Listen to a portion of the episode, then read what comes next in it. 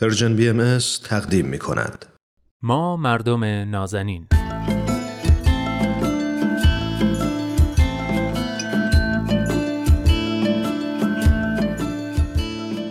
سلام. سلام به شما مردم نازنین. من نوید توکلی و این هفته هم با حضور کارشناس جامعه شناس برنامه دوست خوبم ارسطو رحمانیان عزیز میزبان شما عزیزان هستم در برنامه ما مردم نازنین که این هفته موضوع جالبی داره. روز نو یا روز از نو.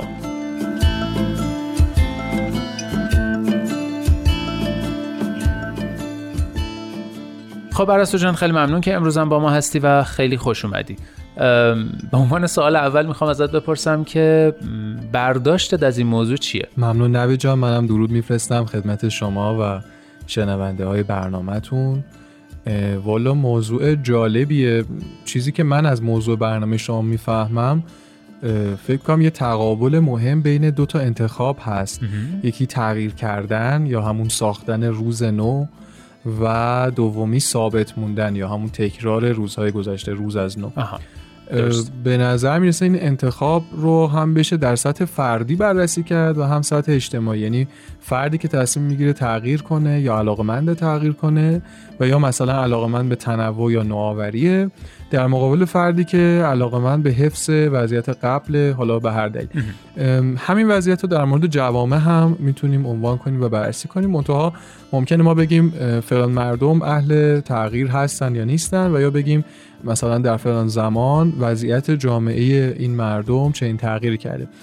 اولی شاید تا حدودی عوامل فرهنگی رو زیر بنای تغییر در نظر می‌گیره. بله. و این حالت دوم جریانات دیگه از قبیل پدیده های اقتصادی سیاسی و اینها.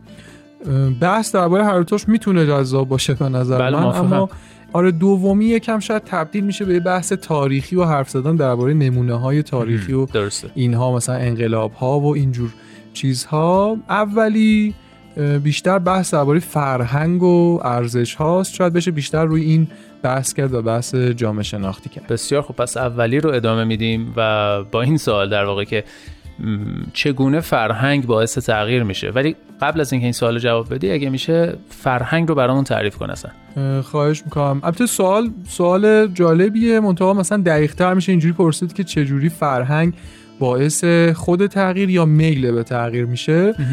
اما همونجور که گفتی حالا می‌تونیم فرهنگ رو اول تعریف کنیم ببینیم راجع به چی داریم حرف می‌زنیم. بله. تعریف مختلفی هم می‌تونه داشته باشه. من وام می‌گیرم از تعریف اینگلهارت جامعه شناس حوزه فرهنگ که شاید حالا تعریف معتبرتری باشه. بله. اینگلهارت فرهنگ رو نظامی از نگرش ها ارزش ها و دانشی می‌دونه که به گونه ای گسترده در بین مردم مشترکه و از نسلی به نسل دیگه منتقل میشه. در واقع میگه که فرهنگ آموخته میشه و ممکنه از یک جامعه به جامعه دیگه تغییر بکنه. توی این تعریف نکات مختلفی وجود داره. یکیش که قطعا خیلی مهمه و زیاد هم به گوشمون خورده بحث ارزشه. در واقع رابطه مهمی وجود داره بین ارزش و فرهنگ. برای همینه که اصطلاح ارزش های فرهنگی رو مثلا زیاد میشنویم. بله. به طور کلی میشه گفت وقتی نگرش و یا ایده تبدیل به ارزش بشه می‌تونه تغییر رو در فرهنگ ایجاد بکنه. ایده و نگرش ممکنه شخصی باشه یا منبع غنیتری داشته باشه مثل مثلا دین ایدئولوژی تکنولوژی یا هر چیز دیگه. پس به نوعی ما باید بگردیم ببینیم چجوری یک ایده یا با هر حالا منبعی تبدیل به ارزش شده و چگونه این ارزش محرک تغییرات فرهنگی و سپس تغییرات اجتماعی شده. آها. در این خصوص حالا بذارید چون خیلی بحث مفصلی با دو تا مثال نظری حرفامو ادامه بدم اگه موافق باشید. حتما مرسی.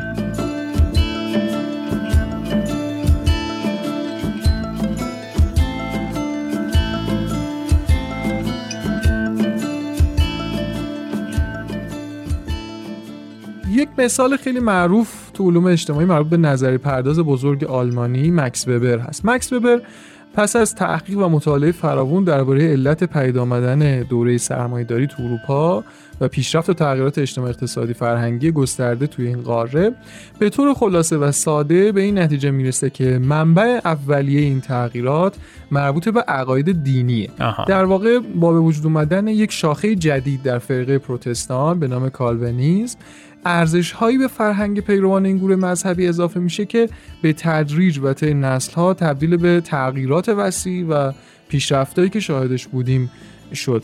ارزش اصلی که وبر روی اون دست می‌ذاره یک نوع زهد معطوف به تقدیره.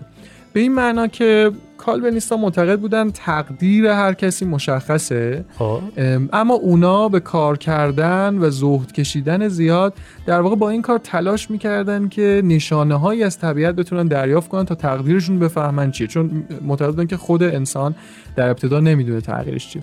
اینجوری بودش که ارزش های دینی در کالوینیستا به عنوان چارچوب اصلی فرهنگ معیشت جامعه اروپا رو در واقع تعیین کرد. این تغییر ارزشی و در پی اون تغییر فرهنگی منجر شد اروپاییان به شدت کار کنن روحیه کار و تلاش اونا در واقع مضاعف بشه و تبدیل بشه به روح سرمایه‌داری اه، و در سایه این جریان به پیشرفته عظیم تکنولوژیکی و اقتصادی برسن. چه جالب. توی این مثال نظری می‌بینیم که چجوری ایده تبدیل به تولید ارزش و ارزش جدید موتور محرکه تغییرات فرهنگی شد و بله. نتیجه اون شد میل به پیشرفت و تغییر.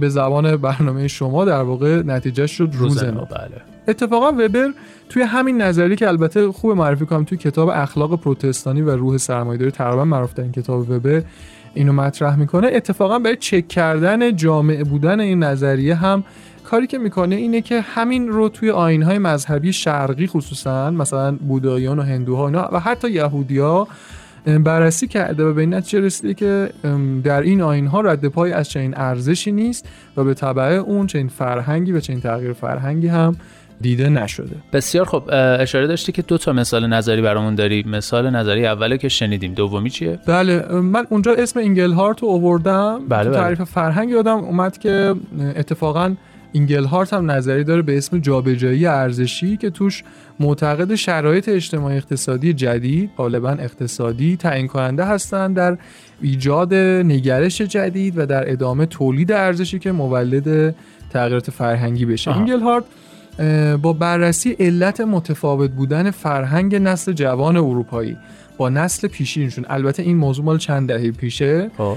به این نتیجه می‌رسه که در اثر توسعه اقتصادی تو کشورهای پیشرفته صنعتی تحول تو ارزش‌های مادی انسان‌های این جوامع رخ داده.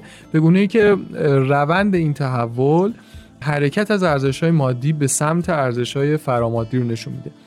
یعنی هر کشوری که از شرایط ناامنی اقتصادی به سمت امنیت نسبی حرکت می‌کنه این فرآیند تو اون اتفاق میفته که افراد بیشتر به ارزش‌های فرامادی توجه می‌کنن و دیگه ارزش‌های مادی حداقل تو اولویت ذهنی اونا نیست. آها. مثلا کودکی که از بعد به تولد در شرایط خوب اقتصادی به دنیا آمده دیگه براش ارزش های مادی چندان معنا نمیده و بیشتر در پی ارزش های فرامادی حالا وقتی میگیم فرامادی مثل مثلا آزادی و عدالت و برابری و اینا هستش.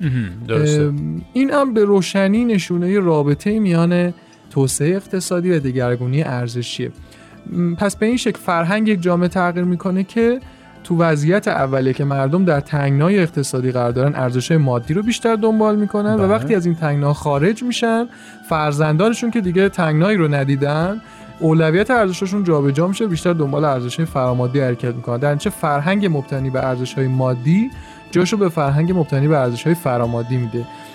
به نوعی می‌تونیم بگیم اینگلهارت حالا وضعیت اقتصادی رو بیشتر تعیین کننده می‌بینه تو تغییرات فرهنگی. برخلاف وبر که این رو همونجور که گفتیم برعکس می‌بینه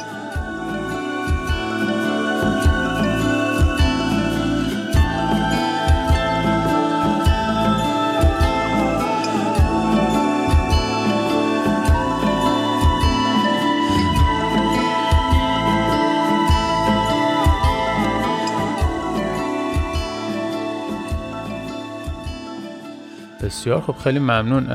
در پایان اگه میشه یک بار دیگه برامون یادآوری کن که چرا این دوتا مثال زدی و قرار چه نتیجه ازشون بگیریم. آره حالا بحث رسید به اینجا. یکم شاید چیز شد. هدف از طرح هر دو مثال نظریم بود که ببینیم مکانیزم تغییرات اجتماعی خصوصا از نوع فرهنگی چیه؟ در واقع چی میشه که جوامع تغییر می‌کنن و یا تغییر رو انتخاب می‌کنن؟ چقدر این انتخاب آگاهانه است؟ چقدر منشأ فرهنگی داره؟ همین حالا به عنوان پایان عرایزم می‌تونم این سوال رو مطرح کنم که اولا چقدر ما علاقه به تغییر هستیم؟